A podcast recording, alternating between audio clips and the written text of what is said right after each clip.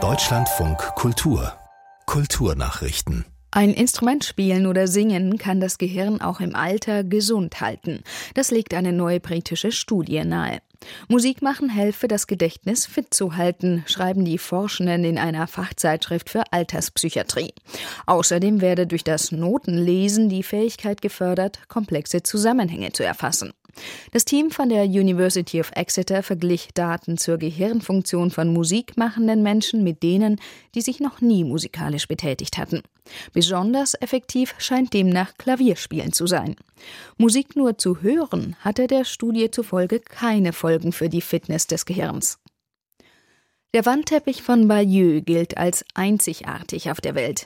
Es handelt sich um eine Wollstickerei aus der zweiten Hälfte des 11. Jahrhunderts, fast 70 Meter lang mit 58 Einzelszenen über die Eroberung Englands aus der Sicht der Normandie. Nun wurde dem UNESCO-Welterbe im Museum von Bayeux eine Replik zur Seite gestellt.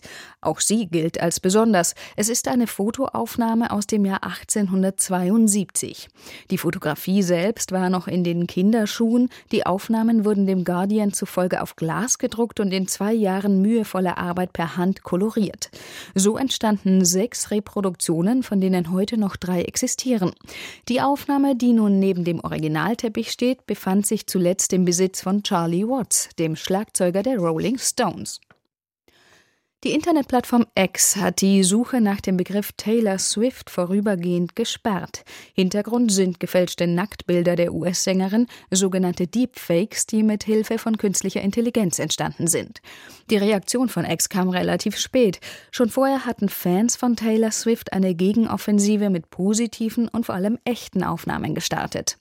Die Sprecherin des Chaos Computer Clubs Konstanze Kurz betonte im Deutschlandfunk, dass technische Regelungen oder Strafen gegen Deepfakes nicht reichen werden. Man müsse vielmehr über eine Kultur zum gesellschaftlichen Umgang damit reden. Bei solchen, ich sag mal, sehr prominenten Vorfällen besteht halt immer eine Chance, wie jetzt im Taylor Swift-Fall, dass wir ein bisschen grundsätzlich darüber sprechen. Und wir können auch davon ausgehen, und dafür ist ja Taylor Swift auch bekannt, dass sie daraus einen Rechtsfall machen wird. Also dass eventuell zumindest über diesen speziellen Fall auch noch entschieden wird. Es ist halt immer eine Chance, sich über die eigenen Werte zu unterhalten, die man auch in, in der digitalen Welt teilen möchte. Die Informatikerin Konstanze Kurz vom Chaos Computer Club. Monatelang hat das Personal im Pariser Centre Pompidou gestreikt. Jetzt gibt es eine Einigung. Das teilte die französische Kulturministerin Dati mit. Mit dem Streik forderten die Beschäftigten des Centre Pompidou eine Stellengarantie, denn das Kunst- und Kulturzentrum muss für Sanierungsarbeiten fünf Jahre lang schließen.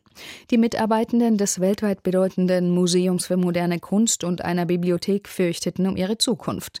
Nun soll laut den beteiligten Gewerkschaften das aktuelle Stellenniveau von etwa 1000 Beschäftigten auch während der Schließung gehalten werden.